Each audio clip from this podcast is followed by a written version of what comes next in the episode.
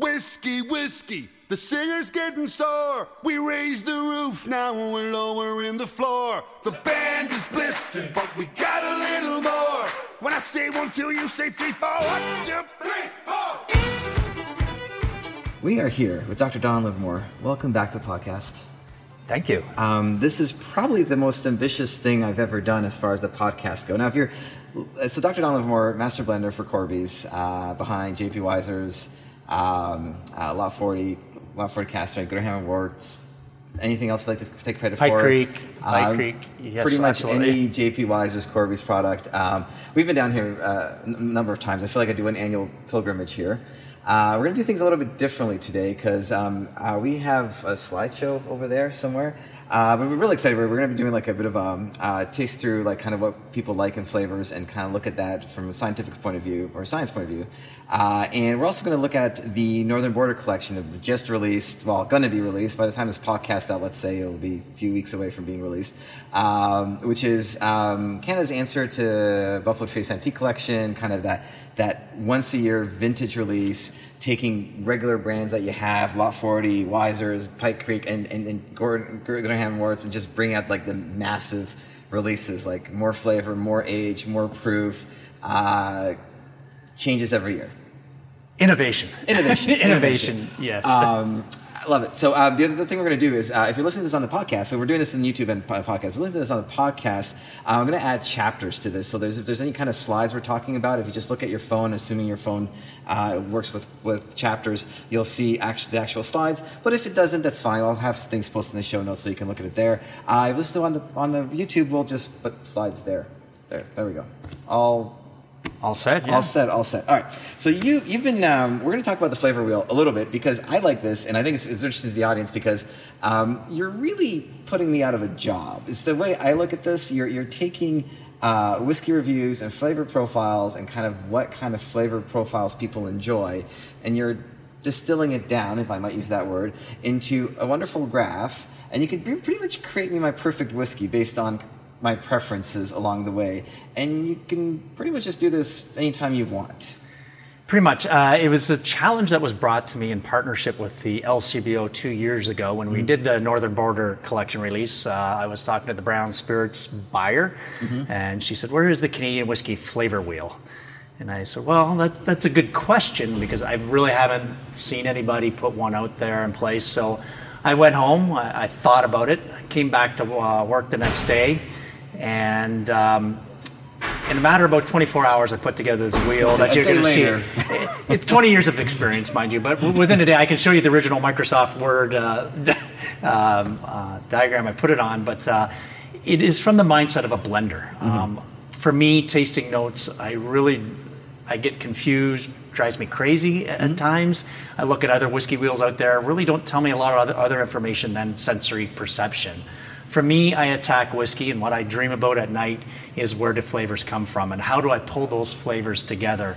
Uh, and if you really look at that flavor wheel, flavor can only come from three places when we're making whiskey. It either comes from the grain, from the yeast, or from the cask. And we can go out from that wheel, and we'll talk about as we go along here. But in a sense, putting you out of a job, uh, I've heard reference to it as the distillery cheat sheet. I, I, and I love that. I love that reference. I can't s- say that enough. it is. I, we're gonna we're gonna just to kind of give you an example of how this is used. I'm gonna tell you we're gonna kind of bypass a little bit of this. Talk about the most underrated molecule in the entire world, and we're gonna talk about how that makes your rye and your bourbon and your Scotch different and this and, and flavor profiles. Those are Yeah, most okay. Well, one of the places that, that uh, we can derive flavors from is certainly the grain. And when we're talking about Canadian whiskey in particular, the grain rye uh, has a high lignin level. Now, if you look at the grain, we're really focusing in on the husk of it. And a lot of distillers really don't pay a lot of attention to that. You're uh, always looking at starch, how much alcohol can I make? And, but in the flavor world, you want to look at the husk. And the husk is comprised just- just for the of fiber. So the starch creates sugar, Sugar which creates, creates a lot alcohol. of volume of alcohol. But from a flavor perspective, you want the stuff in between. This, it, well, it's, the stuff on the outside is the Yeah. shell, the Yeah. fiber, right? Uh, um, and that's where you see what, what fiber consists of is cellulose, Mm-hmm. hemicellulose, and lignin. Mm-hmm. Sometimes I visualize it like a brick wall. Mm-hmm. It's, fiber is very sturdy, very very hard to break down. Um, the bricks are the cellulose and hemicellulose. Um, the cement is the lignin, and the lignin glues it all together. It makes it very tough, very hard to break down. Now, in the grain rye, when we compare it to wheat or barley or corn, it has a high lignin level in comparison. So what? What does that really mean? Gives me the spice. Yes, you're, you're, you're, you I taught you well today. you did. I know. I know. I've been listening. Uh, yeah, but yes, if we happen to go into a distillery, they're always very hot, very warm. We're always cooking. We're always heating. We're always distilling. Yeah. That's breaking apart the shell. It's breaking apart the husk. It's breaking down fiber. It's breaking down cellulose and hemicellulose and lignin, and that's where a lot of your spicy flavors come from. Uh, I think I, in the pod, last podcast I talked about here, I said, "Don't tell me how much rye, or ask me how much rye is in my whiskey. Ask me how much 4-ethyl guaiacol is in my whiskey, because that is the unique uh, component or building block of lignin that we're trying to focus focus on Right. to make very big, bold, spicy whiskeys. Hence, Lot 40 cask strength, which we're going to try here uh, in a little bit. Uh, but that's what makes it big and bold and spicy in comparison to wheat or barley or corn style of whiskeys. Um, the other thing is from the Scotch world, when, when you brought that up, lignin uh, can also come in from plant material, as we discussed. And you think about what peat is. Peat is plant material that's been degraded for thousands of years. And what how Scotch and single malt scotches are made is they dry down the malt using a peat fire. Yeah. So that's just driving some of that lignin molecules onto the barley that we'll eventually use as Scotch producers. Um, and that will make its way into the product. The last place lignin can come in from is, is wood. Mm-hmm. Barrels. 'Cause it's in there. Barrels. Barrels 100% fiber. It's all fiber. It's Apparently, I sturdy. learned that today. Again, I was like, oh, it's fiber. Hundred percent fine. Yeah, it's very sturdy. It won't fall down, and there's reasons why it's like that. Yeah. And here we, as whiskey producers, will burn barrels, and you'll burn apart the cellulose, hemicellulose, and lignin, and then you're going to get your vanilla notes and then your other spicy notes. I will say this true. I want a T-shirt made up like that. I said lignin's the world's most unappreciated molecule, and if you think about making food, uh, let alone making whiskey, you're cooking and heating and breaking down uh, uh, these molecules and these building blocks gives you the spicy, the, the savory, uh, the smoky notes in all the foods that we love and enjoy. So, uh, going back to food, so I used a terrible example, and you're like, no, not that one. I was like, oh, so when you caramelize onions, da da da. You're like, no, not onions. So, what's kind of a good example in the food Well, world? onions is a sulfury note that comes off a dimethyl sulfide or Uh-huh. a dimethyl trisulfide. I'm geeking out, but that gives you that that. Um, uh, it's a sweat sock kind of kind of or garlicky. That that's more the sulfur when we break apart onions. Uh-huh. Okay. I'm talking about when you cook and heat and break down lignin. That's that's that's the key difference there. so, any kind of thing with fiber, which Yeah, anything with fiber. pretty much everything. Pretty much everything. everything, yeah, yeah. The, the flavor component. Um, so you will post in the show notes the, the flavor wheel that you designed, but I, I wanted to focus in on the lignans because um, uh, it, it all comes down to, for me, like kind of the notes that are coming through uh, either from the oak or from the grain. It's really the same or similar chemical. Same molecule. Same and, molecule. And, and for those in the audience who, who are looking at the flavor wheel, you'll notice that under the rye section of my of the flavor wheel that we produced here, you'll see the same uh, compounds under the cask section. Right. And that's that's funny thing when I see people do tasting notes, and I, I've seen it a, a few times with, with some writers. Oh, there's a lot of rye in this whiskey, and, and I kind of chuckle in the background. No, I didn't put any rye in it at all yeah. but it's the same chemical compound, but it's fiber derived, not rye derived. Wiser's 18 is a good example, right? Yeah. lot- lot you are going to say, "Oh, it's rye forward, it's rye forward," but it's it's not. It's it's it's lignin It's, a, spice it, it's coming in into the breaking apart of the barrel for 18 years. If I read tasting notes like this, nobody's going to listen to me. But you're breaking it down for me. So this is this is the part where you're going to you're putting me on my uh, job. You can literally on the flavor wheel, you can identify chemical components in the drink, and then you can literally just kind of like write your own tasting notes based on, uh, you know, Where it comes from. where it comes from, which is crazy. Um, and also, that means that whiskey reviewers could be wrong sometimes. Like, no, there's no anise in that. There, there's none. Of, there's nothing in there that. Although I guess there's usually something of anisey, herby. Yeah, herbal will certainly come in from Yeah, the, the yeah. husk again. And I, I find one whiskeys, we, we tried earlier today when we were out at our whiskey aging warehouse, that we have a wheat whiskey that I find has a little bit of a licorice note uh, Yeah. in it, or an anise characteristic. And then certainly that's coming in off the husk. Uh, and that's, that's what makes wheat unique from certainly rye. And if you look at each of those building blocks, how lignin's made, they're each different. So you're going to get different proportions of these chemical compounds. Yeah. And this is why whiskeys are different around the world. That's why Scotch is different than Canadian whiskey, different than Irish, and different than Japanese. It's really driving a lot of that grain. And, and I find consumers today, and it's a little bit of a struggle, we understand a barrel because we can physically see a barrel. We know what mm-hmm. barrels are doing and how is it aged and everything else. What's next? Yeah. What's next? What are consumers going to ask for next? And I find we're becoming more savvy. I'm looking out 10 years from now and I'm thinking out of the crystal ball. I think consumers are going to be asking what is the particular grain variety in this one. Right, right. And, and I think they'll start to understand how important lignin, hemicellulose, and cellulose. I know they're big words, but they'll understand the, the importance that grain certainly brings to the picture. You need to like give them like character names and little Yeah. caricatures and be like, which one do you want? Um, we have. Oh, the fans just went on. Uh, we have the um, so uh, you're right. uh, We were at the warehouse. The wheat that you're doing, it's 100 it's 100% wheat. I believe, uh, we were doing uh, is really fantastic. Like a year ago, I tasted. it, I'm like, oh, this is like looking like it's good, and like it went from like year four to year five, and it's just it's just punchy, punchy with flavor, and it's and it's different than any wheat I've tasted from the U.S. I feel like it's not an American wheated whiskey. It's not you know it's it's just but it's because it's aged in the oak. It has that components you would think of in a bourbon. It's got the kind of the, the caramel notes and everything else, but it just it has so many more wonderful notes on, on top of that. The, the, the nuttiness and that comes through really nicely. Uh, yeah, Yeah, it's the point of maturation, right? Yeah. I, I really like those where it's not so much how old is your whiskey, is at what point do all these reactions that happen in the cask, and at what point do all these extractions coming in from the wood peak out? Yeah. I mean, you, I mean, you can get whiskeys that are people perceive as too old, Right. and there's reasons for that. And if you really want to get into the chemistry of it, we can. Um, but it is it is that right balance of what you're you're looking for, and and it, it just makes whiskey fun. I mean, it, whiskey whiskey fun. I mean, uh, what age does, does is to your taste? What age is to your taste? What is age to your taste? And that's the job of a blender. I got to try. To be honest with you, I think the best part about my job uh, as a blender is I get out in, into the marketplace, into the field. I'll talk to, to people like you, Mark. I'll talk to everyday consumers. I'll do whiskey tastings uh, with people coming off the street at our, our JP Wiser's brand center here. And it's talking to them. What do you like? Yeah. What do you like? And it's about finding the trends that people are looking for. And I commented earlier, uh, this year, out of 22 years I've been at the at the in our business, is the most we've been making rye ever. yeah, Consumers are looking for big, bold, spicy, for ethyl guaiacol style of whiskeys. Uh, they really are, and, I, and and that's that's the crystal ball to me. Talk to your consumers. What are people looking for?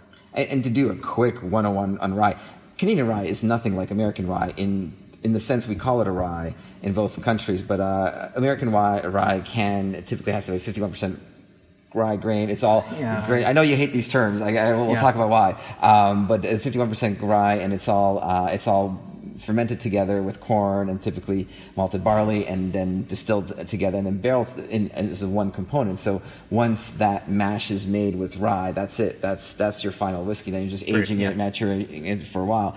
Um, in Canadian whiskey, uh, typically, not always, but typically you'll from, you'll do 100% rye Yeah. and you'll do that separately. So lot number 40 is 100% rye. E- Even MGP uh, uh, does 95% rye. That's as high as they go. It's, it's hard to do, right? It's not. It's Yeah, th- there's not- if you know what you're doing, if you know- know what you're doing, you can ferment ferment 100% rye. We got 160 years of experience here. Yeah. I mean, have we gone through failures? Yeah, I, Yeah. I, I'm not going to disagree uh, at all. But yeah, we can manage 100% rye. We have for some time, and uh, once you understand the biochemistry of what enzymes are doing Mm-hmm. in terms of conversion, it, it, it's pretty straightforward. Um, but again, it, it's bringing in that flavor. What we're doing it- it's it's not when you're talking about percentages uh, and uh, I don't know if you're going to show it on your podcast Mm-hmm. or, at all uh, but it's really understanding the boiling points of those rye compounds Right. I've seen brands of whiskey out there putting on their label 100% rye or very high rye content to it and you're tasting it and there's very little spice in it whatsoever That's that It- it- double distilled. yeah, 'cause they double distill. Eight percent, where you're not going to get grain notes through that, or at least a tiny bit. Yeah, you distill it out. Yeah. We, as distillers, understand the boiling point of each of these flavor components coming off it. Now, wouldn't it be a good uh, thing for the next version of the flavor wheel? Mm-hmm. On the fifth outside ring of it, put the boiling point. Right. Where where those flavors come through at what boiling point? Well, that'd be geeky. That that would that would probably add numbers to uh, already big chart. I might. I might But then, but it, it, it would really all it would do is just emphasize is we are brewers, Yeah. as well as distillers. Yeah. And what I'll to say to people is distilling will shape your whiskey. Um, I'll- bring this down again. So the lignans. Um, so for the case of rye flavor, uh, that if you distill to 94.8%, you're essentially purifying that mash of, of the rye notes. you would typically ethanol and water. You're making booze. Um, and you know, I'm sure people will argue whether that you know 5.2% gives you some grain notes or not grain notes. It's subtle. It's, in and it will be distinctive from distillery to distillery, Right. but it'll be very difficult to tell whether the spirit came from wheat, barley, rye, or corn. So in your distillery here, you do 70% column distill first time, and then for like your lot 40, which is you know the, the wins tons of awards every year, you do a pot still afterwards. That's right. And at that point, you're isolating for particular flavors that you want. Exactly. And that is different than in the states because again, the states is typically column distill twice. They don't distill to 94.8%. They've got rules as to how much They got a doubler. They got a doubler, and they doubler, right. So they don't distill as high, so you're going to get more grain notes in the in American uh, ryes. But here, your pot, you're using this double. Yeah, Yeah. To, to, to dumb it down, I'm not Mm-hmm. dumb it down, but it, real basics is this. Um, yeast will make this. You know, if you go to the second ring of our whiskey wheel, yeast makes fruity, floral, green grass, soapy, sulfur. Mm-hmm. That's the five major flavor components yeast will make. Right. Have you ever had a skunky beer? Yep. You had skunky wine? Yeah. Yeah, that's the sulfur note that yeast will make. If you ferment at very warm temperatures, yeast will produce a lot of sulfur. That's Okay. why when you have gone to wineries and breweries and they go into their fermentation cellar, they ferment cold to keep the sulfur level down. Okay. Okay. They ferment very cool to keep the sulfur level down. We ferment very warm in, in the, on the distilling side of the business. Now, one thing is when you take that mash and you run it through a column still, which what how bourbon is made, uh, which is how Canadian whiskey, is the first part of Canadian whiskey is made, and that- really how first a lot of uh, um, uh, grain whiskeys for Scotch is made. You run through one pass through a column still. Yeah. You keep the grain flavor you're using. Mm-hmm. You keep the fruity, floral, green grass, soapy notes that the yeast has made. Right. The one I missed is sulfur. Right. The copper salts out sulfur. Yeah. All stills are made from copper. Right. They have been for a thousand years. Yeah. And it's to salt out that sulfur. We need to have a copper content. That's the end of bourbon. That's really how bourbon. They will will actually run it through the column still, and then right adjacently after they'll run it through a doubler to increase the strength up a little bit. Mm-hmm. Uh, but really, you've maintained all the flavor. Okay. So you're just kind Not so. You maintain yeah. all the flavor minus the sulfur. Okay. Right. Okay. The way Lot 40 is made, we run it through a column still. You Mm-hmm. keep all the flavor notes. You pause, make a tank, stop, take that tank of liquid, then put it into a pot still. We Mm-hmm. start cool again. We slowly boil it. The first stuff that comes off is the green grass flavor that make, yeast is made. Mm-hmm. We cut it, we throw it away. What comes next? It comes out in this order. Yeah. Fruity flavors comes next. Yeah. Then floral flavors. Yeah. Then the grain flavor. What's left in the bottom of the pot after 12 hours of pot distillation is the soapy flavors the yeast has made. We stop the distillation, cut it. That's Right. the tails. So you can concentrate up fruity, floral, and grain flavor Mm-hmm. by doing an added pots distillation step. And that's what makes Lot 40 unique. Mm-hmm. We take that extra step to run it through that pot still, and we, we elim- eliminate the heads and tails, which is undesirable. And I, I can taste it. I can honestly taste it. When I have straight ryes through a column still, I can get a tanginess on the edge of my tongues. And I say, yeah, that's a column distilled rye. I can tell. Mm-hmm. Yeah. And when we have ryes, have that uh, next step of putting it through a pot still, you get that nice peppery spiciness that's distinctive in Lot 40. And that's what makes that brand, I mean, extra special. Especially when you get to the cask strength. Yeah. Yeah. Yeah. Because Especially you're, you're dialing it up even more. I mean, There's, there's a little more age, Crazy. sure, but Crazy. you also get more proof and just more of that. Um, yeah, we so lot number forty cast strength. Um, yeah, you want to try some? yeah, let's let's Can I twist some. your arm? Yeah, yeah, yeah. Let's do this. Um, Klipsky. Klipsky. All right. Let's, Yeah, let's- let- while you're pouring this, let's. Uh, I'll, I'll talk about a so last year, uh, I was I was here with uh, with a couple of friends, and we were uh, we were doing uh, we're going to the warehouse, and typically when you uh, do a tour here uh, from the media side, uh, you go to a warehouse, and then we get to do barrel tastings. I didn't realize the last couple of years I was really tasting the la- the next lot 40 cask strength. So when I did this two years ago, I was tasting last year's lot 40 cask strength, matured a year younger, but on its way there. And then last year, uh, we I, I made, or actually, I don't know who made the joke. I made the joke. Benford, I can't remember. Somebody made the joke of like there was an eclipse, and we're like, hey, we should just pull out the barrels and have like, and we kind of made fun of ourselves, like, oh, the, the clips will change the flavor of the whiskey. Uh, of course, that's not true. Um, however, um, you get on your phone and Don's like, hey, so uh, can we bring out the, the, the thing? And, and he really brought out all the pallets and we opened up all the barrels, the bungs, and had the Eclipse Aged, Aged. yeah. I th- think it was like at 157 or something in the afternoon when it was coming through here at Windsor, Ontario. But Yeah. this was a- eclipsed aged. eclipse stage. It was like a partial eclipse here. It was like a 70% seventy percent is covered, eclipse. Um, and we found out later that like another distillery had this idea, but they actually created a whole event around it. So they they they did a whole thing. But we're like, this is funny. And then so this ended up being the whiskey that's in here and the this year's release of Lot 40 Cask Strength, which I think is hilarious. And we had the name for it, Eclipse. Uh, Jen Chan. And, and they didn't put it on that they one, didn't put it on here. Oh, Yeah, man. unfortunately. I think uh, I think I'm gonna get a uh, bottle. I'm gonna Yeah, you got one bottle number one there. I, I know, right? I know. Don't worry, I'm not taking this home. I wish. Uh, but uh, next time, uh, next time I see, you, I'll have you sign this Eclipse ski uh, in- with your name. Oh, that was that was an awesome experience. I think it was a- it was a lot of fun, and that's what whiskey tasting's about. So here you go. Thank here you. it is. Here, one of the things we'll talk about with the uh, the whiskey wheel, the real geeky geeky part about it, as we talked about it earlier, Mm-hmm. is you can create something called polar histograms. And what we can do is now basically make a bar graph around a circle. If you look at your phone and you have chapters, you'll see a little picture right now. If I figure out how to do that. Anyway, yes, but it's right. It's a circle with like okay, the screen. Yeah, bar graph. So, Yeah, yeah. so if you take that whiskey wheel in front of you and you print it out and you look at it, I can tell you quantitatively Mm-hmm. where the flavor is coming from in this whiskey. right. So if you look at the cask strength lot 40, you're going to see a big old, I think, yeah, it's, it's the kind of a brown or reddish line. Yeah, it's rye heavy. Of course, it's Yeah. 100% rye. Then you're going to see a blue line that comes out, which is, which is yeah, it's aged in brand new virgin oak barrel. So you're going to have a lot of cask influence. Yeah. And you're going to see a lot of fruity notes. You can see that's that pot distillation that we bring to it. So this whiskey here has got a lot of flavor impact in comparison to the all, all the brands we have. We can quantify whiskey with a picture. Yeah, and then you can turn that into tasting notes. You don't need me. An AI will figure out the tasting notes just from that bar graph. Like, just take a look at the tasting structures of what's going on, and yeah, you should be able to figure out uh, the nuances to that one. But this one landed at 58.4% ABV this year, so it's a little higher in strength in comparison to year number one, or the 2017 uh, release.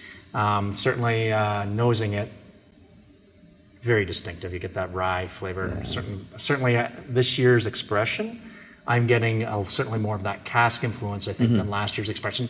And, and it's this is because rule of thumb at higher strength, you're going to get more woodier flavors coming out than at lower strength. so even though it was not aged for as long, it's still the higher proof. It's the less- perception. yes, right. It's the And- And, perception. you're getting that that oak. Uh, Perception, yeah. yeah, I, I did. I do find it like a little sweeter, a little punchier. The rye's a little more focused. Uh, uh, it's it's a it's a different and uh, delicious. It's like uh, you, you- I wouldn't be able to pick a favorite child between the two, but I, I, I love them both. But they're they're just they are different. Yeah, and I, I love that word when you said it kind of focus. I, when Yeah. The higher the strength, you're, fo- you're concentrating up that, that rye a little bit. And certainly we know about opening up whiskey when you have a drop of whiskey. And I think that would be the one key difference you're certainly uh, getting between uh, 2017 and the 2018 release. Yeah, yeah. It's fantastic. I mean, I'm, I'm getting a hit of clove notes as well. Comes from lignin. Mm. So you like whiskey too, huh? My name's Kevin Van Ekeren, and I host a podcast called The State of Logic. We do some great interviews with both comedians and also intellectuals to kind of understand the world and also make you laugh a little bit. We also do quick podcasts to cover current events, make your life a little bit easier so you don't have to watch the mainstream media nearly as much.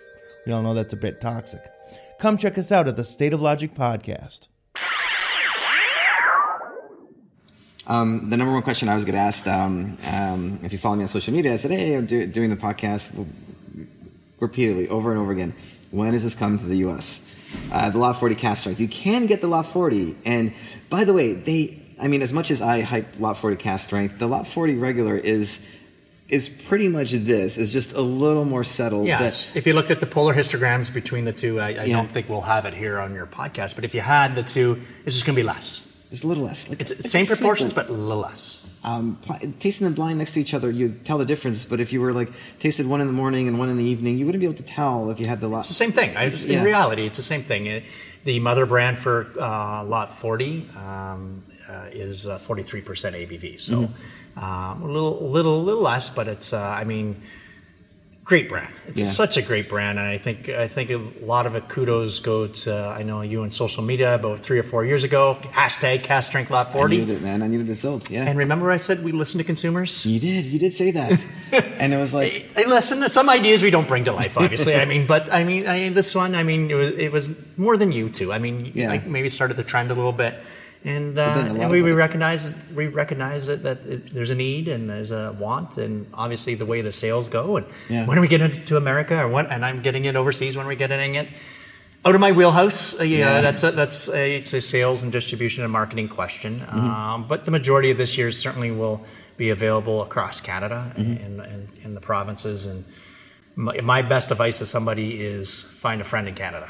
Yeah, uh, I've, I've had friends come up and we've shared, and I have to say, we've done tastings where we've done antique collection, we've done some barrel, a bunch of different crazy barrel proof, and we did Lot 40 cask strength last, and it just stood out beautifully. Like it was one of those things where like it, it's it's not the same as American rye. It, it's unique enough. It's that pot still. It's that pot still. It's just it gives you that. So this new oak, so that aging, that it's very familiar to an American rye because it's got that caramels and the, the sweetness, but it's it's that pot still that the, the rye is just different. It's And, a and different remember, note. a straight rye, and if you're going back to try other brands, I, I, there's a tanginess. That's personally me. Mm-hmm. I get a tanginess on the corners of my tongue. Not sure if you're having here. I'm not getting any sensation at all Yeah. with this brand. It's Yeah, more in the middle of your tongue, more maybe towards the back. It's that bang, that pop, that Yeah. peppery spice that I think is distinctive Lot 40. Pot stills, absolutely. That's what what makes this one different. And and not everything you do is pot still. So you do No, no, no, not at all. But this is like this particular one, and I think uh, if you do the sensor room here in the back, you, you have every grain you ever do pot still, calm distilled, double distilled. Like Yeah, and I, and I really would. I'm going to put kudos to here too. Is um, we- got this release? We're partnering with the NHL Alumni Association this year, uh, where JP Wisers is. Uh, uh, making some brands with some ex NHL alumni, where proceeds of half the profits will go to the NHL Alumni Association for uh, hockey players that are in need that have left the game, and the other half will certainly go to our brand, which is Corby. And we're launching um, uh, three of them this fall. The Wendell Clark for Ontario, and Wendell. speaking of rye, that one's 100% rye, but that one's column distilled. right, so So you, I would certainly encourage your listeners to pick up that brand if you want to see the difference between a pot distilled rye and a column distilled rye. You'll know exactly what I'm talking about. Yeah, yeah, yeah, and it's still it's aged. Uh, yeah, it's aged uh, eleven years if I remember correctly. Yeah, it was 11 year. It's not in brand new barrels. It's in uh, once used bourbon barrel, bourbon barrels, but certainly out of educational purposes. Yeah. If you really want to educate yourself, I think that would certainly show you the differences between how rye can be distilled. And you, you mentioned this earlier. The NHL alumni supports uh, retired NHL players, but you were saying that most careers last only three years. So you think Yeah. that the big stars making bazillions of dollars, but there's majority. players, majority only have three years, and they they don't always do as well. So this is in support of them. And that's us as Canadians knowing to get at an NHL level, to the dedication to getting there for those Your players. entire life from age four, five, three, four, five. and then you're retired. Yeah. Then what? So Yeah. I, I think it's a great cause. I know the, the guys came here. I had a chance to meet Wendell Clark and Guy Lafleur and Lanny McDonald. Great, great men. Mm-hmm. Um, I think it's a great support initiative that they're doing. Uh, the Guy Lafleur is more of a softer style of whiskey for the SAQ or for the uh, Quebec market, market, only. Mm-hmm. Um, it is a 10 year old whiskey. I, Yeah. I love my Easter eggs on that one. Uh, uh, yeah, Guy Lafleur is number no 10 for those who don't know, and it's a third and a third, a third of different style barrel finishing uh, that we did. Uh, at a high level here, and Lanny McDonald's more into the blend. He was a Western Canadian, and, and certainly that's a wheat forward whiskey, uh, which is an exceptional one as well. A very beautiful whiskey, certainly going to the Alberta market uh, as well for those who's familiar with Lanny McDonald, who played for the Calgary Flames. He said Lanny McDonald when he, he had when he tasted the wheat, he just had brought him back home because Oh, he used to work on the farm. What a nice man! He's right? such a nice man, and he said, "Yeah, I remember as a kid growing up shoveling wheat on the farm, and this is reminiscent of what I used to do as a kid." And uh, and I, I think maybe just even talking about how closely tight knit that we are with the agriculture community, and and to hear Lanny talk about that. And look, thinking about my crystal ball and me getting feedback again from a consumer, I think small grains are an area where Canadian whiskey certainly can feel that niche, and that's I think that's a future if I was to to look at at it. Yeah. Oh, that's uh, wonderful. Um, we uh, we're going to show the flavor wheel. We're going to take this down to Sure. Uh, JP Wiser's Triple Barrel Rye, and I, we're going to put on the screen the, the flavor is wheel there. for this. Yeah. Um, this is uh, not quite an entry level. It's an entry level rye. I mean, it's, Yeah. it's at twenty five dollar in Canada, kind of, which is you know whatever you, you, you however you convert that to US. Um, but this is an example of a cocktail rye. I I actually really love this rye neat. I think it's for, for me for the price point. I really enjoy it, and I can see why because we look at the flavor wheel and it's it's got like It's balanced. It's, it's got a lot of balance of things. It's and it's, it's more complex. It's not. It's got like the, the fruitiness is there, the green grass, the sorry the um, the finish because it's been finished in, in different barrels. Uh, Yeah, bourbon barrels. Bourbon barrels, cast, the rye, the fruitiness. So it's Yeah. it, it is a little bit to me always tastes a little bit like a mini lot forty. It's not, it doesn't quite have the punchiness, but Yeah, there's certainly a rye forward whiskey. On, it. It's a Mm-hmm. blend. It's a blended whiskey that certainly has a little bit of corn in it and double distilled light whiskeys, and uh, it's got bourbon barrel finish in it Mm-hmm. and brand new barrels in it as, as well, and uh, used Canadian whiskey barrels. That's why we do call it triple barrel rye. And it's more rye forward than your typical traditional Canadian whiskeys. and it actually has rye in it. Oh yeah, I mean, of I, mean, we we do put a uh, rye in a lot of the other expressions for JP Wisers. Yeah. Um, but this one is punching up even more. It's listening to that consumer again. We want bigger, spicier whiskeys. We're into cocktailing today. Yeah, yeah, absolutely. And that's what people are looking for. I'm looking for a versatile whiskey. I'm looking for a whiskey that can sip neat. Yeah. And this was the thought process behind this whiskey as well. Um, it, it's aged uh, five to nine years. It's, it is a bu- bit of blend, but I mean, when I look at the wheel of this, it's, everything's almost equal. Yeah, yeah. And we, we, we were kind of talking off camera here uh, uh, earlier. I said, really, what makes a good whiskey? Is it Yeah. one that where it's a balance of everything? Yeah. Or do you need one that's a lot of everything? I mean, it's an interesting debate. And I think the power of these whiskey wheels look at it, Mm-hmm. uh, look at these polar histograms, like the shape of the wheel that you like. Then you'll know which whiskey style's for you. this is the part that's kicking me out of my job. It's uh, literally you're you're you're seeing that, and I, I've always kind of wondered why I liked JP Wiser's triple barrel as much as I do. Um, only because like it, it's not as oaky as I typically want a whiskey. It's not as sweet. Uh, and looking at it, the oak level's down see- in comparison because I had the lot 40 slide up But earlier. it's that balance. It's that balance that I'm really enjoying. And and by the way, it makes a terrific Manhattan. Uh, if if you have like if you have like a high end vermouth, it, the the rye shows so beautifully through it, and you can depend on the vermouth to really kind of give you the the sweet, sweeter dry fruit notes. Uh, terrific, terrific rye. Now let's compare this right away. Let's just go right into JP Wiser's 18. Um, JP Wiser's 18, as we covered earlier, has if you're listening, this is a test. Uh, no rye in it whatsoever. It's double distilled corn. Um, yeah, so looking at the histogram, Yep, looking at the histogram. no rye. There's no rye. Look, there's none there. Um, there's no rye, but what I always like to say, there's two things around this whiskey. It's double distilled, so you're not going to get a, a lot of the fruity notes coming in from fermentation because they've been distilled out day 0 Um, but what it becomes, I love the line like this. This is the taste of angel share. This is what happens in a barrel. Yeah, this is that. Maturation. Oxidative reactions that happen in a barrel, which which forms ethyl acetate. Uh, you'll see that on the age section of the whiskey wheel that I have here. Yeah. It is a green apple character. Right. That's the way I describe it. You called it zesty. I use Yeah. the language you want to use. Yeah. Green apple, zesty. If you drink this whiskey, this is what happens in a barrel over time. Yeah, because it's it's basically pure ninety four point eight percent distilled, and then you just it's just you're tasting the barrel. Um, I mean. I- if you like that profile of whiskey, look for whiskeys that have that light blue, that age axis. and this is why this is why I think this whiskey competes so well with Scotch in that respect because it is you're getting a lot of oak notes and you're getting a lot of the age notes that you would in older older whiskey. However, it's not going to be my favorite whiskey because it doesn't have the the, the more the, the rise or the, Yeah, it- the- and there's nothing wrong with it. There's it nothing wrong with that. Absolutely, this is not. This is just one of those I- things where, where going back to my point, you've got me figured out. You're like, "Eh, Mark, Mark probably isn't going to drink JP Wiser's 18 every day, but there's a time and a place for that because certainly sometimes I just want a woody, Yeah, I, wonderfully. Uh, Sometimes, if I have a real spicy meal, yes, a whiskey like this profile Mm-hmm. is probably where I'm going to go. yes, Because that green apple should balance it with a heavy pepper or spice. Like if, I, if I have a, a peppercorn steak, right? yeah. You want you just get so overwhelmed with spice. What do you want to do? Put more lot 40 on top of that? Not not the occasion for me. I mean, I would go to the 18 year. I'll go to maybe the Pike Creek franchise. Let's look at Gooder Hammer. Good Hamworths, yes. So this is the this is the four grain. Uh, so you got all, you got the you got the four main grains. So wheat, rye, corn, and uh, what did I miss? Oh, malted barley, of course. Yeah. Um, And you see that up there. Certainly, it's rye predominant when you're Yeah. looking at that. There's some malted barley, certainly, that's in that. Uh, and some wheat that comes out of it. But the, the main focus certainly is the rye. Again, we're Canadian whiskey here. Yeah.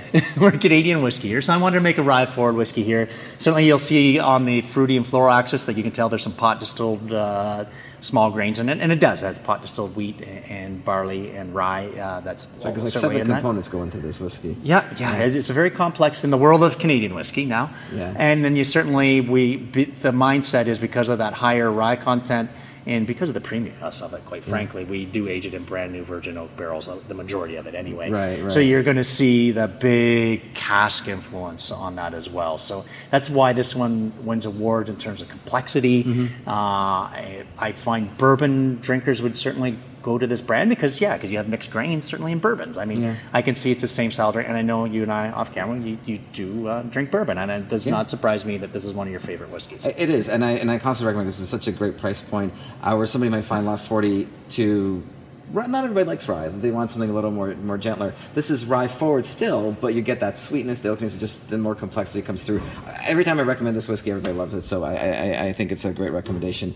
Um, so this flavor wheel combined with this other flavor wheel, so the the, the chart, and I just so this was taken from a spectromemogram, Uh, a GC mass spec, yeah. Yeah, GC mass spec. That's right. Gas chromatography, mass spectrometry. Yeah, you. Say that. that uh, Um, four times quickly. And you told me that they cost about two hundred thousand dollars. So I will not be uh, using this as a cheat sheet for any future whiskey tasting notes as much as I'd like to.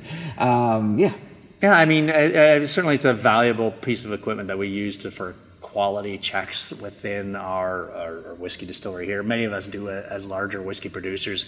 At the end of the day, at the end of the day, it's how it tastes and smells. We, got- we got sensory panels here, um, and that's the other reason why I don't dwell too much into sensory notes either, is because we all have our own vulnerabilities. absolutely. Yeah. I, I don't know if I talked about it on your last podcast or not, but uh, here at this distillery, we make the Malibu rum. Yes. If anybody knows that, that's a coconut rum. I can't smell coconut. Right. Yeah. Yes, that's right. You just you can't. I can't smell coconut, and that's that's the other reason why I don't uh, like doing flavor notes as much as either. Because who am I to tell you that you can smell what and this and that? We all You're have. telling A, me right now. There's a chart. There's a chart, but yeah, but it, but it, it's the best way I can explain it to be people, and it really doesn't matter. Male, female, smoker, old, young, doesn't matter. We all have our sensitivities. We all have our, our vulnerabilities. I can smell sulfur notes very well. Yeah. I can smell buttery notes very well. Coconut is is the is my uh, least one, but And that- we're all like that. And I think that's interesting, right? Because you can you can take the, the notches of certain rye notes and be like, okay, this is too much rye for somebody. So you know, I don't know how many points there are, but like it's a it's a ten point scale. Like okay, anything four points and above is too much yeah, rye for do, this person. You could do it that way. But yeah, two yeah. points you could think, and then you're like, okay, little. No, we, we talk about this in the science way, but at the end of the day, everything's being matured in barrels, and that maturation process is very individual. They come to ratios too, because you could have an eight-point cask and a four-point rye. Yeah. That might be good today, but if what if I make a four-point rye and a two-point cask? Yes. That might be different because the rye then starts shining through. Right. It's it's that that. It's that that's balance. Um, I think this brings us into Gooderham and You wanna bring to Worts, Gooderham and Worts? Yeah. Because The 11 souls? Um, yeah, I've got a fancy bottle here. We're gonna pour the. This hasn't. We can't open this yet. Um, no, so we're for the podcast. We're pouring out uh, from Lab. uh, lab bottles. Um, the which to me just makes it so much more authentic. Um, this one is interesting because you have um, uh, eleven different. Um, 11 different components went into this whiskey. So- yes, dis- either different grains or different distillations or different barrel types. So when I, I I'm going to flip over to the uh, histogram, so those are looking at it. Give you oh, there's the there. Um, this is probably the most complex blended whiskey that uh, we certainly have made here. Um, it's got malt in it, it's got corn in it, it's got rye in it, it's got wheat in it. It's certainly cask forward. It's certainly I got some different barrel finishes going into that. This is the first time we've used uh, uh, uh, Brasetto rye in a whiskey. right, which is a very unique hybrid of rye. Remember we talked about lignin at the opening part of this? Yeah. This probably has a little bit more lignin uh, in the rye, and we find it gets a little bit more spicy. But we've we've been slowly moving some of our inventory over to Brasetto rye, and certainly this has certainly a, a lot of high age in this one. Very complex. This one's beautiful. Um, the backstory on the brand name Eleven Souls, Gooderham and Worts were pioneers, uh, distillers in downtown Toronto in the early 1800s, and they came in from the United Kingdom when they sailed over on ships. Certainly, that was dangerous back in the 1830s. A number of adults died, and there was 11 orphans left on the ship. Uh, and Gooderham, through the goodness of his heart, adopted these uh, 11 children, 11 souls, uh, and that's it, more of a storytelling piece around that's why Yeah. where the branding had came from. I like the Easter eggs on the bottle. This is 49% alcohol, ABV. Certainly for making a grain forward whiskey or a cask forward whiskey, I want to pop the strength up a little bit. But there's reason for that madness. Yes. Tell us. If you look at the address of the Gooderham and Worts Distillery, it's 49 Wellington.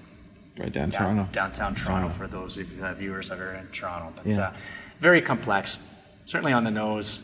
I, I like when we went through this, and it was you were saying uh, how you know some things are the Oh, percentages time. are higher, but some things are like point something percent or one percent of something. And That's correct. That tiny little bit of this or that, just to kind of help edge this out. And, and you do blending exercises here. We, we had the chance to do it earlier. It's just like we just add a little bit more of this and a little bit more of that and a little bit more of this or less, Not less quite right. that. Not quite right. Maybe we need, and, and then you just kind of play. So this is kind of this is the one you got to play with the most out of this range because That's right. Left forty, you knew you were something cask strength. It was going to be rye. It was going to be aged. Um, but this one, you got to just play around with it. Yeah, I love to play around. and this one's got a lot of complexity going on.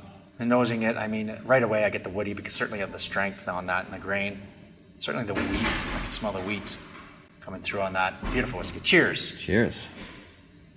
Yeah, this is uh, this is this is really terrific. Um, and it's a nice compliment to Lot 40 because uh, where I think Lot 40 cask strength hits you like I, I say there's two types of whiskeys. There's whiskeys that hit you with a lot of terrific flavors and not necessarily there's a lot of them just everything that it does it does really friggin' well and there's just whiskeys that do a lot of little things really well and the kind of complexity they stretch out the profile and this is definitely that that is just doing everything really really well Yeah.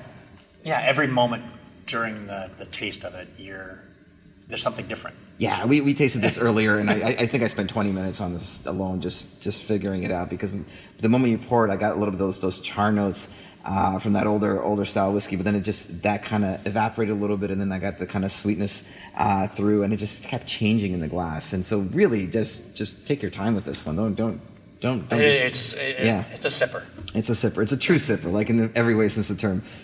Yeah. Sip a little bit, pour it, and it will just change in subtle ways. Maybe an the ice cube.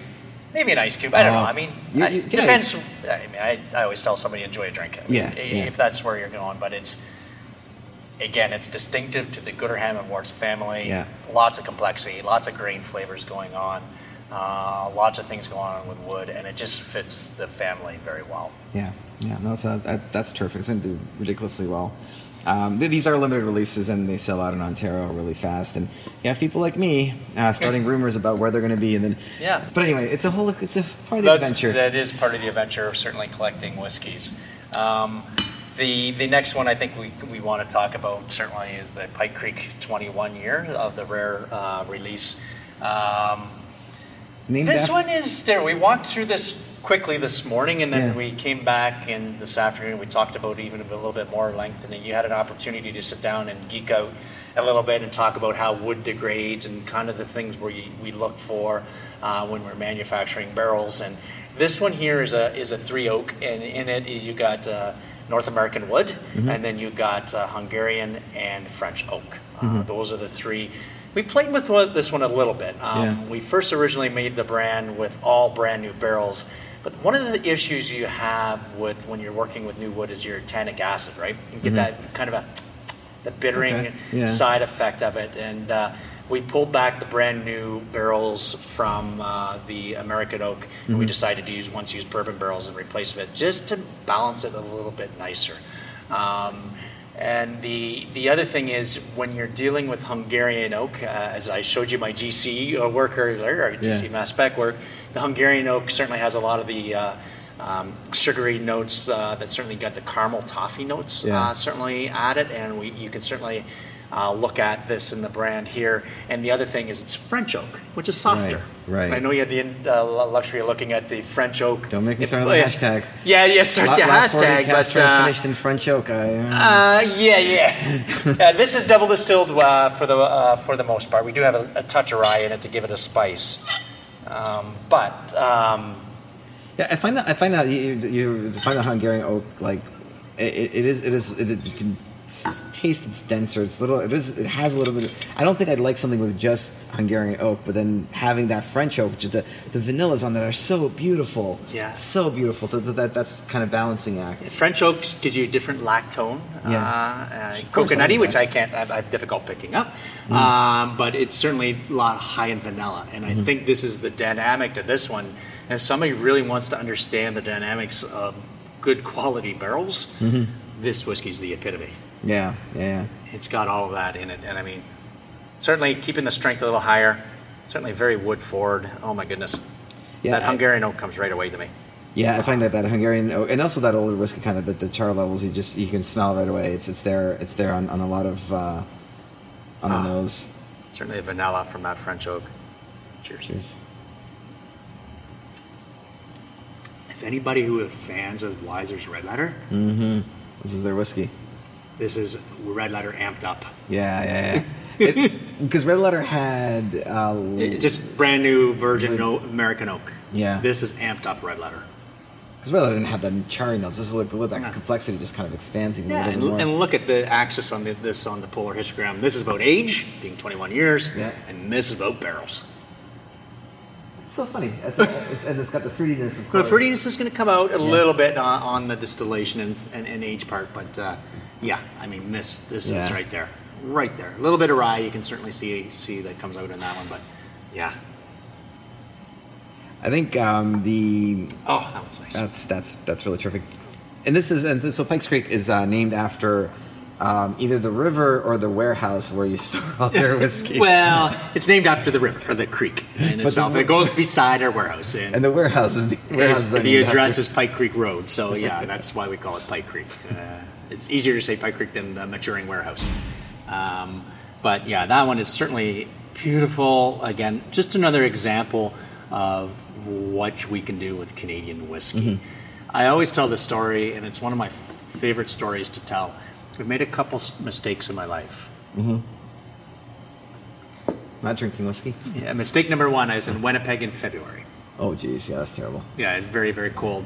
And I happened to be at their whiskey fest. That's when Winnipeggers have uh, annual whiskey. Nothing better to do on, on a February day is, is to drink whiskey. And I know you've gone to whiskey fest. I know. I think that's probably where we first met. Yeah. Um, and they're a lot of fun. So you go around with your glass and you try everybody's whiskey. Three hours, all you can drink. Me as a producer, again, I try to get insights from consumers, and I do talk to other producers. I know them very well. I mean, we, we're colleagues, we're friends and go around. I tried whiskey, and I had a fun evening that night.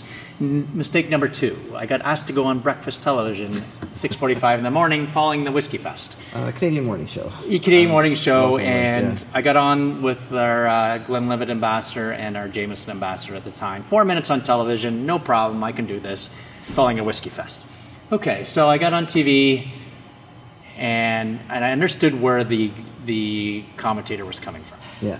And I got asked this question, and I'm sure the people in this podcast are going to groan because it's not a fair question to be asked. Mm-hmm.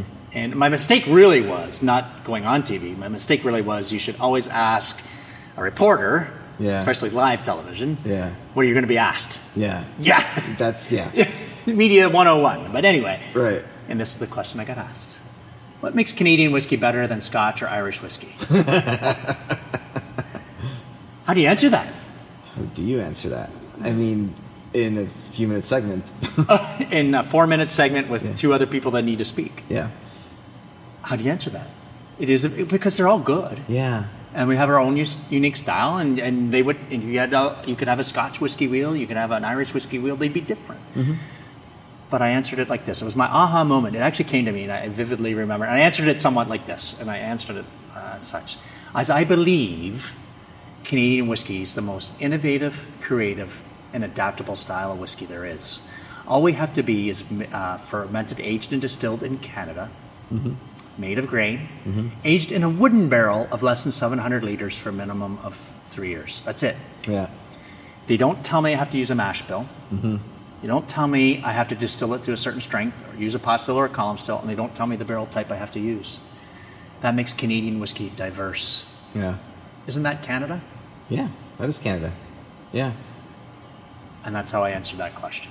and of course, Scotch guy was like, Yeah, I "Oh." can't remember what he said, and I, I'm sure I put those those guys off, off spot. But I certainly believe that you've had three different whiskeys here, and I know Yeah. you've had our uh, whiskeys in our portfolio. And that's one of the things. There's really one definition of Canadian whiskey, and it's left to the interpretation of the blender. Right, and I mean, this is good. And then you made a good example. Bring back to, to to your point. You you thought, okay, this needed a little. This had too much new oak in it. So in America, if you're making a bourbon or a rye, it has to be 100% brand new oak. You're like, okay, let's let's let's.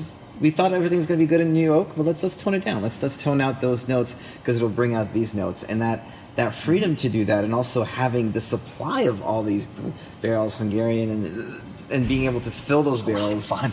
Yeah, and it's it's so you you come here and you basically have every not every you have a lot of your different blends that you're working with. Here's it at zero age, at, off the still. Here's at like two years or three years and whatnot. And then being able to taste that and blend that together creates a different art form. Doesn't these flavor wheels or polar histograms make more sense They do. and for a Canadian whiskey? Uh, yeah, sure. You know- you know what I right? mean? Because the, the, the there's so many more different components. With bourbon, you'd be like, okay, maturation and mash bill certainly makes a difference, but there's things you can play. I, I, Yeah. yeah. there's nuance, but I mean, Canadian whiskey. It, I mean, it's innovative. yeah. Don't you want to be creative? Yeah, and I think it, it changes the story, but in a, in a unique way. Whereas in bourbon, it's all about like the history and the this or that. But it's like it's it's it's very. It's, unlike the perception, bourbon is super regulated, and Canadian whiskey is not. It's it's like we're the wild west of the whiskey world, really. In a good way. There's enough Yeah. things to protect the consumer. Mm-hmm. yes, There's yeah. nothing to protect the consumer. At the same times, you, you want to be creative and you don't want to be held to, to regulation and constriction. And, I, and, I, and it's a wonderful place to be. I mean, um, I love this category. Yeah. You could tell I'm passionate Yeah. passionate about it. And and if uh, I can invite, I'll, I'll throw a plug here for you. Mm-hmm. And I'm into- into throwing plugs, but if you want to do a blending exercise with Dr. Don Livermore, Mm-hmm. I do put those on once a quarter here at the JP Wiser's Brand Center. and sells out. How do people find out when they're coming next? So you can find them on jpwiserstour.ca. Okay, And they'll, you'll go to the events page there, and you can see every so often. I'll do them uh, every three months. I only do them once a quarter. Yeah. You come in, you can blend your own whiskey. The unfortunate part of it, you can't take your whiskey home with you. You just get to learn and try to blend whiskey, which is a lot of as much freedom as you get making whiskey. Us as consumers don't have as much freedom buying the whiskey. Or Yeah, it- there's regulatory things There's to that, but I mean, yeah. to come in and blend your whiskey, It's- they sell out like that. The other way to find out about these, if you if you want to follow me, I'll, I'll throw you my Instagram Mm-hmm. and Twitter feed as well, CDN Whiskey Doc. and you're very active and Yes. you can see things coming off the bottling lines you're you're here like you're you're constantly like oh here's we're bottling Lot 40 cask strength today we're doing this we're doing that um, that blending exercise is terrific. Uh, I've done it before. We were playing around a little bit in there uh, it's it's such a great experience and you just literally it's like it's like you're back in high school uh, and you're pretend you're pretending to make something in chemistry class and yet you're getting terrific whiskey or it's terrible whiskey like They- oh this is they terrible sell and you out start, in- o- start over again and you can just start over again it's yeah, wonderful They sell out in 24 hours. Yeah, I mean, yeah. And, and really what we're trying to drive into something with Gooderham and Worts and all the other brands we make. Blending, I mean, it, it's a pillar to Canadian whiskey. Yeah. It is a pillar to Canadian whiskey. It's not a bad word. No, you take the best of everything. Yeah. I, you take the best of everything, A- and and it comes back. I, I keep coming back. I mean, I mean, maybe, maybe these polar histograms are still way out there for people, Mm-hmm. but I think at some point in time in history, yeah, I kind of get it. I Yeah. kind of get where he's thinking, where he's coming from, where he's trying to pull flavors from, and I think enjoy the whiskey you, you enjoy. I mean, really, it is. I mean, yeah. yeah, yeah. I mean, talk about enjoying whiskey. I mean, I think blenders typically the, the word blend gets a bad rap. Probably from Scotland. It's the Scotch that ruined the name for us because uh, in Scotland, um, a single malt Scotch is 100% malted barley. That's seen as the the epitome uh, or the best kind of whiskey. It's it's at least marketed that way. Um, and then you have blends, and blends are typically you know maybe 10% malted barley and then 90%. 94.8% distilled. But you don't corn. have to be. But they don't have to be. Right. and so you have this perception. There's a lot of great Scotch blends as well. And Scotland constantly deals with this problem, but they have to put blend on the label, which is kind of the problem, right? In Scotland, you have to say this is a Scotch blend, and then people are like, oh, it's a blend, and they step away from it. In Canada, we don't do any of those things. If it's 100% rye, you might put it on the bottle, as you do. Um, but otherwise, It's, it's a marketing thing to put it on yeah. the bottle. It's not a have regulatory claim. There's no- it's, it's, there's no not a regulatory Yeah. claim. All right. all right. Canadian whiskey of the year. Canadian Whiskey by the Year. Um, I um, I did the uh, judging for this award last year. There's ten judges in total. Um, I can't tell you the scores. It's all NDA and all that kind of stuff. Uh, but I can tell you that this one. Uh, well, we know it's one number one. That, that's public knowledge. And I can also probably tell you I did. I scored it really, really, really, really well. Uh, in a blind taste, I had no idea what it was. And the Canadian Whiskey Awards, the way it's judged is you get a bunch of samples um, and you taste them over a period of like six weeks or so, however you want, and then you submit scores at the end, and then there's a spreadsheet that we all get, and we that's the winners are picked based Yeah, on the scores. calc- yeah, yeah. yeah, and they Yeah. calculate that. Um, and um, so this is and that's run by Davin. Uh, de Kergommeaux has been on the podcast before, when, uh, writer of the Canadian Whiskey. Uh, but but this is um, so this was the winner, uh, and that kind of I think it surprised everybody because everybody expected a Lot 40 cask strength to win, and it scored really well, right? It did really well. Um, you had a competitor, Canadian Club 40, came out with Yeah. their product that was all pr- made in the same facility here, Very nice. and, and very nice. And, and so there was these these three monsters that, and we weren't sure who would win.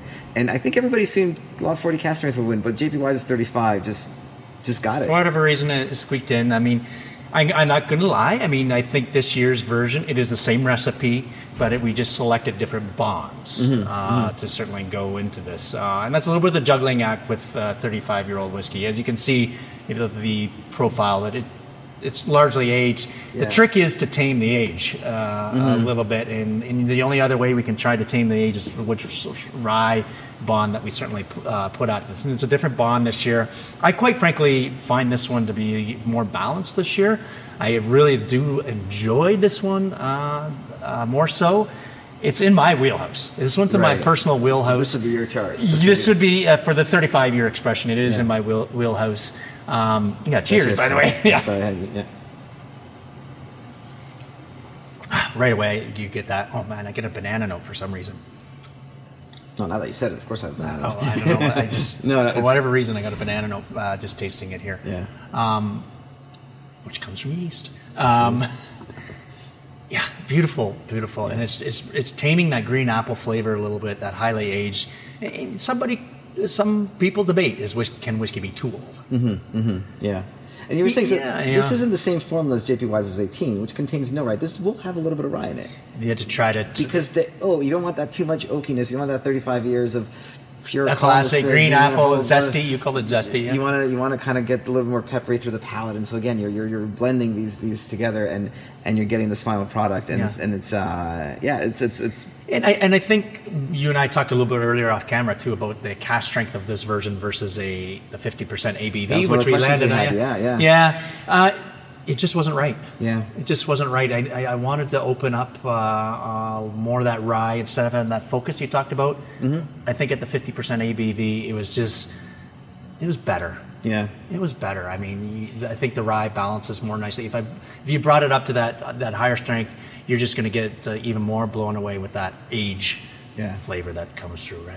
N- None of these whiskeys at all taste like they're like low proof. Like all of them have so much flavor. Really, it, it comes in. So when I was tasting this and, and um, Oh, man, it's um, delicious. It, it's it's just I couldn't imagine this at a higher proof at this point because I, I like the, the oak would come through a little bit more with the rice and everything else. Anyway, it's terrific. Um, I really enjoy this. I think uh, it's going to be interesting competition this year once again. Uh, Oh, the see- whole Canadian whiskey category. Yeah. I mean, you're you're starting to see more and more distilleries pop up here and there, more branding and brand companies uh, being developed. Wonderful. Yeah, yeah. Isn't it wonderful? It, it, it's life. It's breathing life into our Canadian whiskey category. And you're seeing ingenuity. Yeah. You're seeing innovation. You're seeing people adapt to what people want. I mean, you're seeing some beautiful whiskeys out there finished in wine barrels. How awesome is that? Yeah, yeah, I mean, right. you're, you're, we got some French oak. Uh, you got Hungarian oak out there now. You're, you're more small grain forward Canadian whiskeys, adapting to what the consumer palates are looking for. What a wonderful category. It I'll, I'll go back to Yeah. my, my story I tell about being in Winnipeg, but Yeah. I truly believe Canadian whiskey is diverse and it's up to interpretation. Yeah, yeah. I, I, you're, you're, and this is what keeps me employed. Your biggest challenge is figure out what kind of type of whiskey you're buying. So I still have a job now because I can tell you this is rye forward. If you want this, you can have that or corn. Yeah, I know, I Then- mean- but but pretty soon, this between this and an AI, I'm, I'm done. I'm, Yeah, yeah, there you go. I, I what I'd say to, to folks, and I know you you got a lot of followers, Mark, and but I always say, find that whiskey writer or the Mm-hmm. whiskey uh, that has the same taste as you. Yeah, yeah. Just like a food critic, find somebody you agree with, and, and that teaches you about the product or, or about the food or what have you. But just find that person you like that you agree with. Yeah, and and that's what my thought was around when developing this flavor wheel originally, was to help the consumer along to know what polar histogram or what shape of Mm-hmm. whiskey that they certainly like. Because I know the Canadian whiskey category may, is, is confusing. Yeah, it is. It can it, be. it very- can be con- very confusing. Am I getting this? Am I getting this? Am I getting this? Am I getting this? And I think this is a tool to be able to help us bring this category and explain it uh, Yeah. to the world. And quite frankly, Canadians, we got to stop apologizing. We do. I, I, I'll also say the other thing is we, we go crazy over the, the Northern Border collection. I go crazy over the Northern Border collection. Uh, but all the other whiskeys you're making is really terrific. This isn't like I, I feel like sometimes like nothing here is muted. Like nothing here is like you know oh I you know what I mean everything has been really delicious and we've tasted uh, the the uh, NHL alumni are a whole other expression on their own. I mean these are these could be sitting here like they're not I, they're fantastic, Yeah. and I, I good luck this year in the Good luck. Canadian Whiskey Awards. yeah I, I, I mean, right. us, and I, I know others are putting special releases out there as well that are fantastic. I mean, Yeah, I, do you I, judge know we talked about it earlier. I said, I, I don't know, do you need to define the categories for the awards? I mean, it really, It's hard. It, it- it's hard. I don't know it's how you do it. It's a do wonderful, wonderful opportunity to, to judge, but it, it is it is going to be harder and harder each year because like how do you compare something that's you know older and 35 and something compared to something younger that it, it just just it's With a, different with- complexities and and right and it's, it is a little harder not knowing what they are entirely because you're not sure where the distillery is going. You're like, did they want a highly peppery rye here? Or, you know what I mean? Like you Yeah. don't you don't know what the intentions were behind Especially when you, that's the danger of doing it blind. I, know we talked about doing separated categories like other other styles around the world when you do in competitions. I mean, I mean, it's great. We're, we're a great business. It's a wonderful business. Um, so Dr. Don, you've, you've showed where you can be, um, on your, where people can find you on Twitter, on Instagram, um, and I do highly recommend if you're driving through Windsor, uh, if you live in the Detroit area, and that go across, you know, go across the river, um, take the blending class. I that will change your life. I, I go back to the story. My, my whiskey awakening story happened in Balvenie Distillery when they uh, when when they took a whiskey, uh, the Tun 1401, and we just deconstructed it barrel by barrel by barrel, and that was like that was my aha moment. And you know, that point, nobody was. That point, that wasn't accessible. I got that opportunity because of media, as, as a media invite. Um, very few people were doing that publicly. So you're to be able to do that, and you also do this at whiskey shows as well. Uh, Yeah, once in a sometimes, while, depending yeah. depending. So, uh, but to have that opportunity in the and for to come in and do that is, is, is it'll change your entire perspective on whiskey.